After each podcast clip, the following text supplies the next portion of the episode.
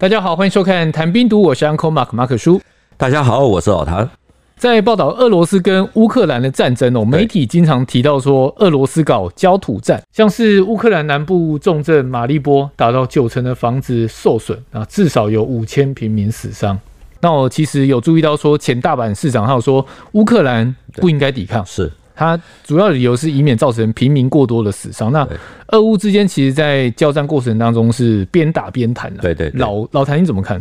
非常著名的小说家张爱玲，她年轻的时候嫁给胡兰成，她是一位争议性很大的文人，也是汪精卫的文胆。她的成名之作是在抗战初期写的一篇文章，叫做《战南何易不易》，台湾后来也有出版。他的这篇文章说，过去的战争打得不彻底，今后的和。万万不能够再不彻底，不彻底的战争已经断送了半个中国，不彻底的和也会把另外一半的中国给断送掉。也就是说，胡兰成认为要救中国，必须要赶快跟日本谈和，接受某些条件。汪精卫他后来从重庆出走，主张与日本和谈，原因之一就是如果焦土战争。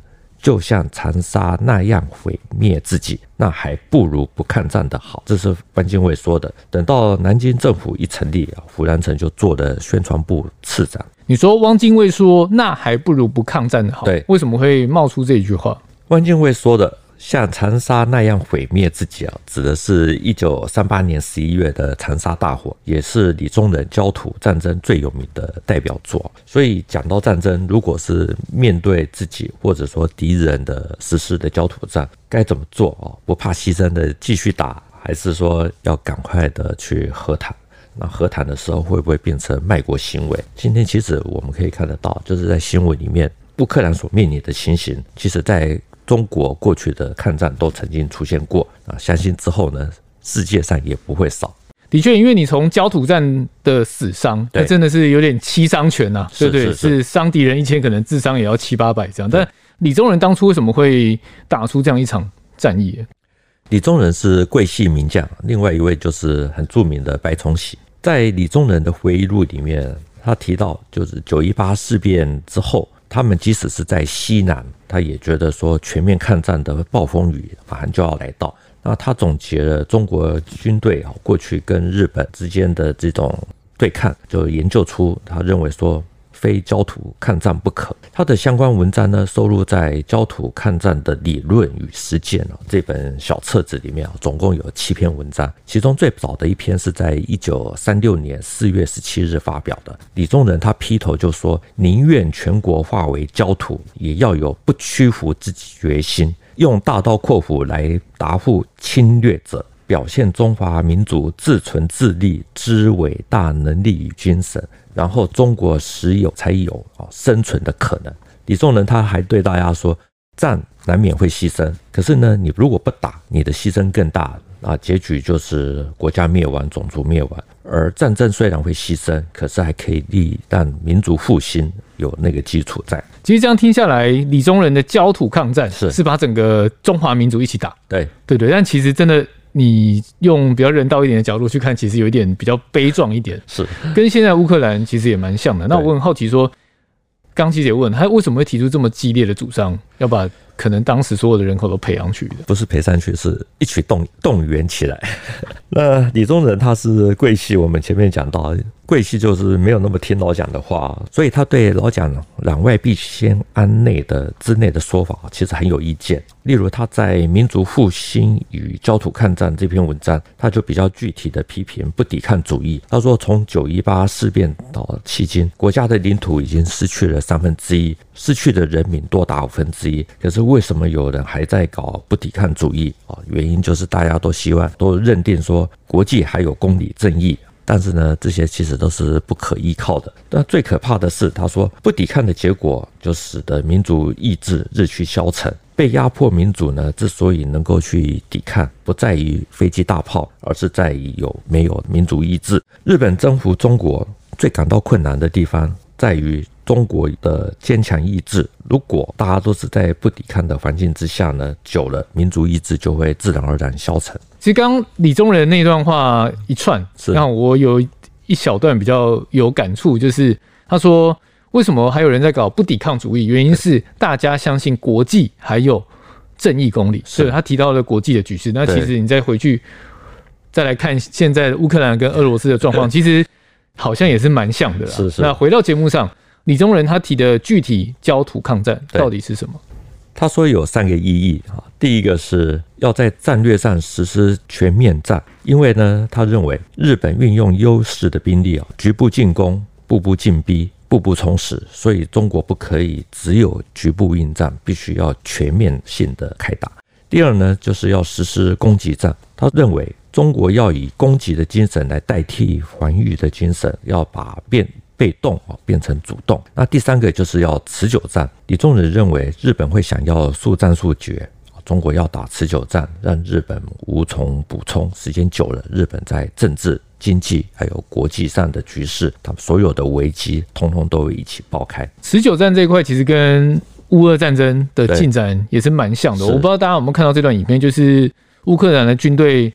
把车藏在一般民用建筑或是商场里面，对对，然后被俄军发现，俄军把它炸掉了。是是，对。但是其实这种遍地开花的打法，他们就是这样一步一步撑到现在。对对对，其实这就是焦土战。对，你进入民宅，其实俄军是可以攻击的。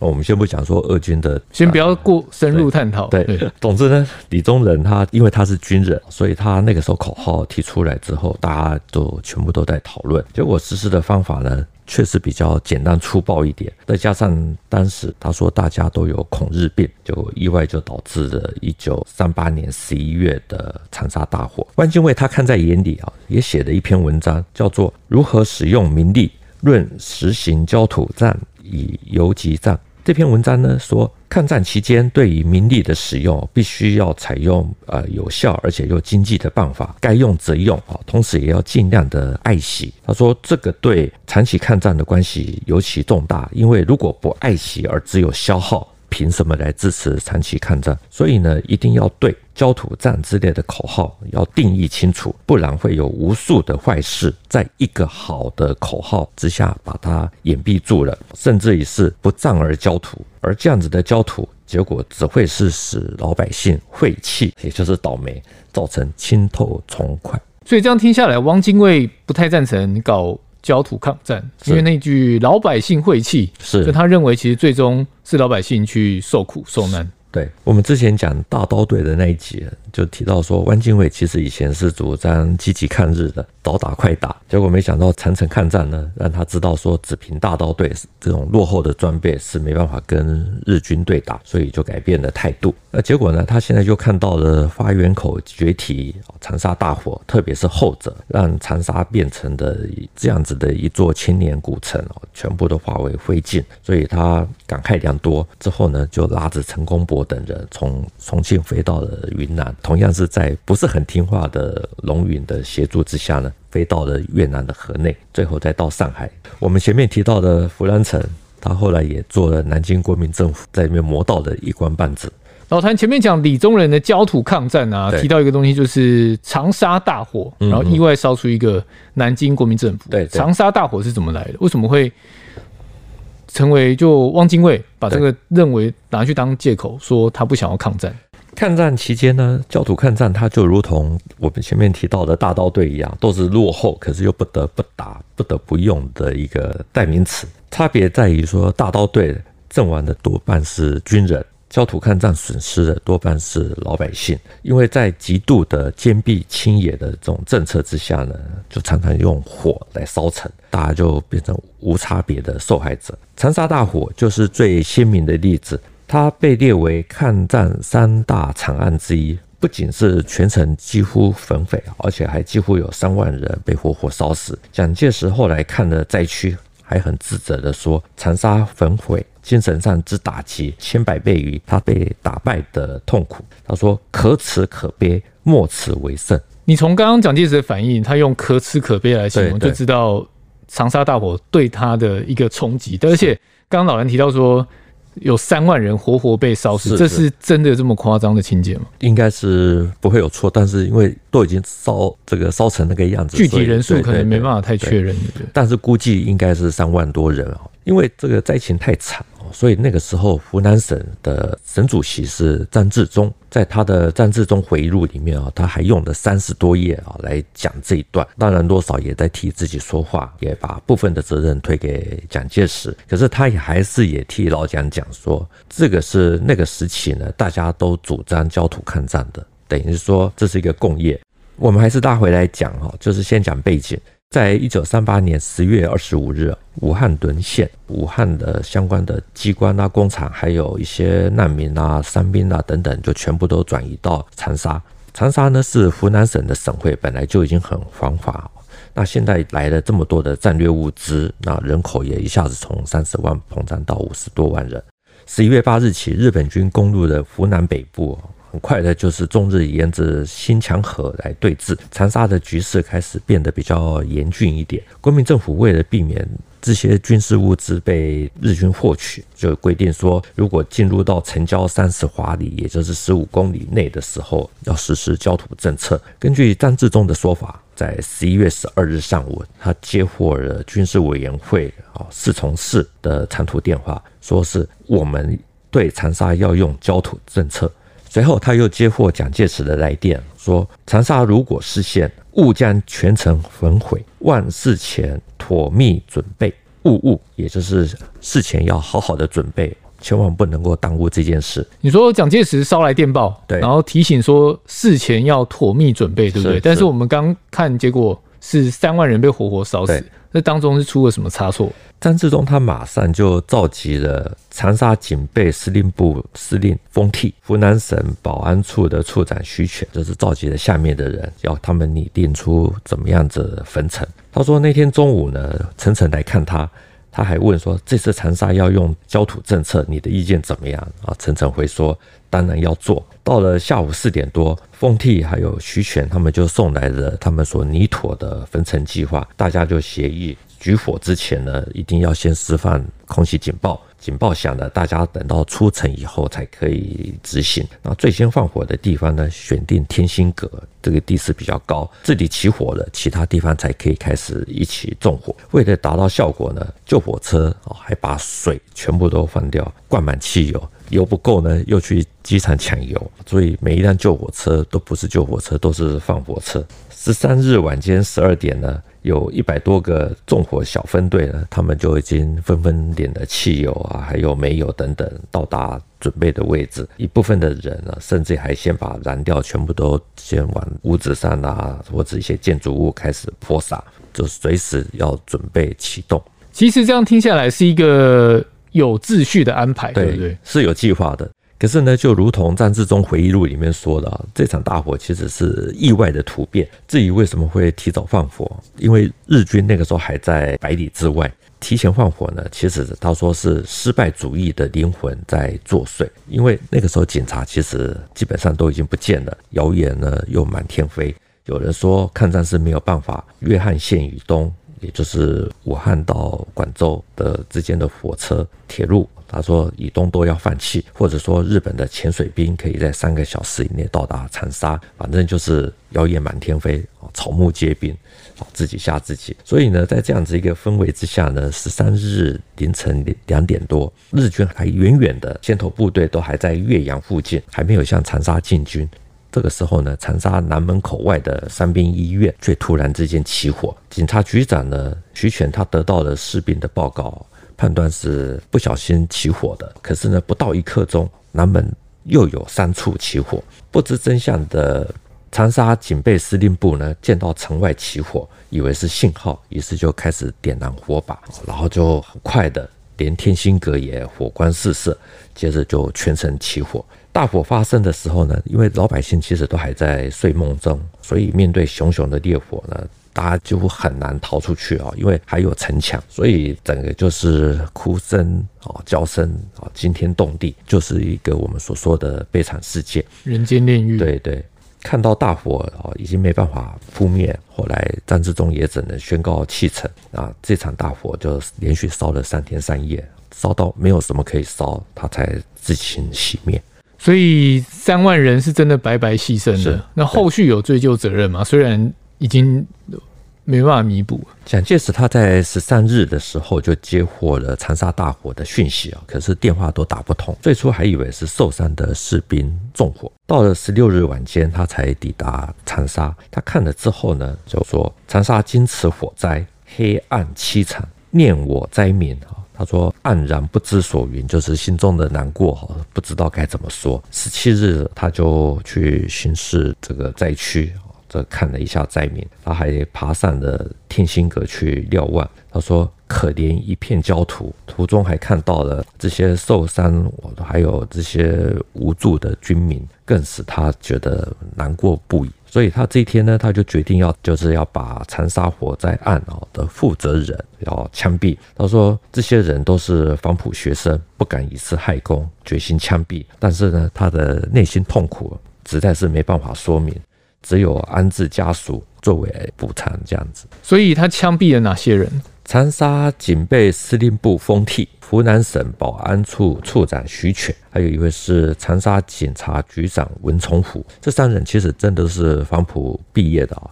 老蒋十七日决心枪毙了，他们三个人在第二天就再见了。其中呢，封替是比较值得一提的，因为他是黄埔军校第一期，后来加入了力行社，属于十三太保之一。他后来参加秘密谋刺汪精卫的行动。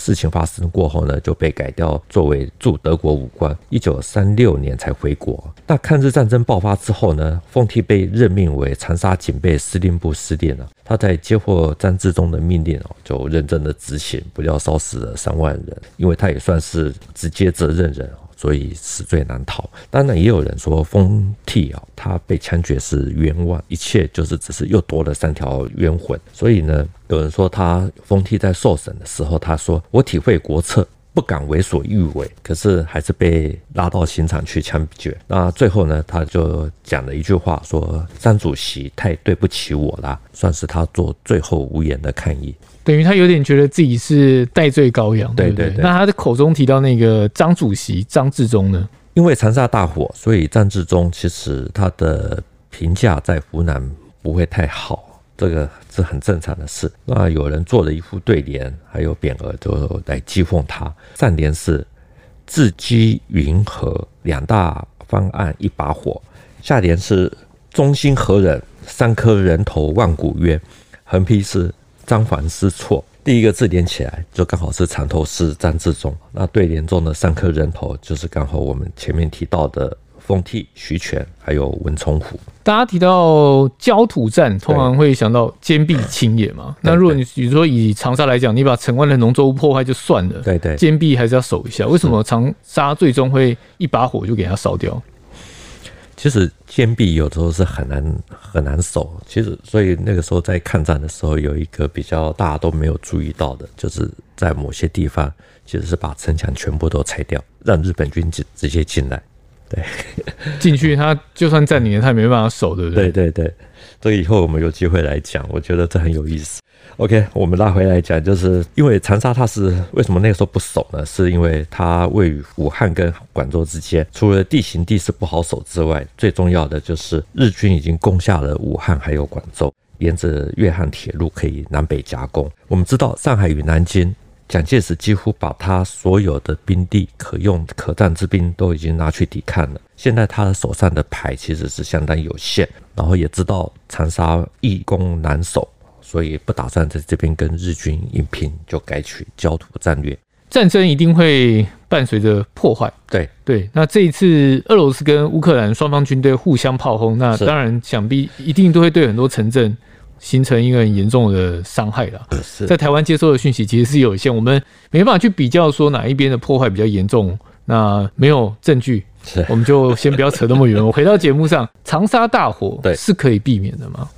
张治中他后来发表了《长沙火灾警告全省同胞书》，他说，如果即使没有毁于这次的轰炸或爆炸，等到日军进来以后，以他们的兽性，难保不会像上海、南京一样纵火焚烧。再退一步说，如果现在敌军如果来了长沙以后，现在不烧，等到我们最后胜利之际，日军要退走的时候，难道也会留下来给我们用吗？所以依照这样的逻辑，长期抗战的结果，长沙难免毁坏，事无可疑，这似乎不会有任何的疑问。战争中的逻辑呢，我们当然也不能说他错哦。不过就跟这次的俄乌战争一样，双方其实都有设有人道走廊，让老百姓先赶快彻底，清空了以后再打。那结果呢，当时没有先释放防空警报。就直接放火，所以就比较难以解释。那至于说敌军来了以后会不会全部破坏，或者说败退的时候会不会先纵火焚烧，有可能，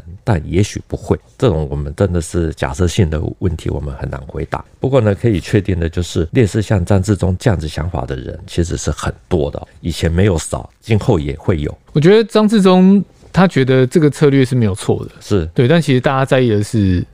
你放提早放火，对对对对。那你刚刚提到那个像他这样的人，以后也会有，对，为什么会这样讲？像这样子的看法，因为我们做新闻啊，所以大家应该都有注意到，就是在几个月之前啊，有一则新闻也曾经引起了一些讨论，就是针对被称为护国神山的台积电，美国有两位学者呢，就联合发表了一篇文章，叫做《覆巢贺阻中共入侵台湾》，它刊登在美国陆军战争学院的一本期刊上。那他们呢，认为说美国有意阻挡解放军入侵台湾，可是呢，大国战争这种做法是错误的，必须要避免。既然现在美国的策略没办法有效吓阻，所以就提出了一个策略，叫做“覆巢之下无完卵”的这种策略，也就是解放军一旦攻台，台湾应该要先行破坏台积电的设备，来借此告诉对岸说，武统成功也只会得到毫无价值的台湾。甚至还会影响到你的半导体的科技的进展啊，所以千万一定要三思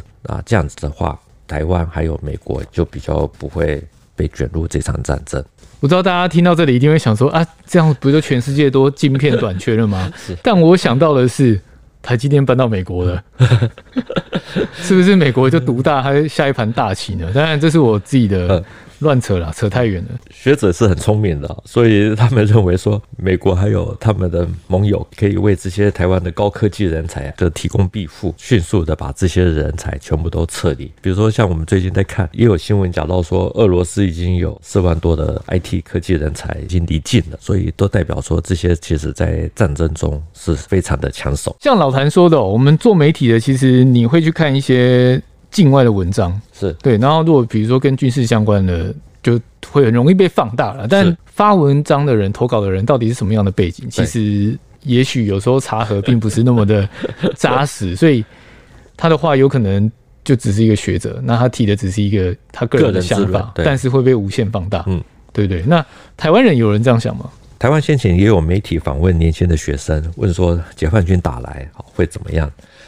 那有学生。就比较悲观，那也有人很有尬词的说，而且是比焦土还焦土，因为他主张说，如果一旦打来，就把雄风飞弹直接对准核一、核二、核三，就直接炸掉。那这样的话，中国大陆的沿海省份也没办法用。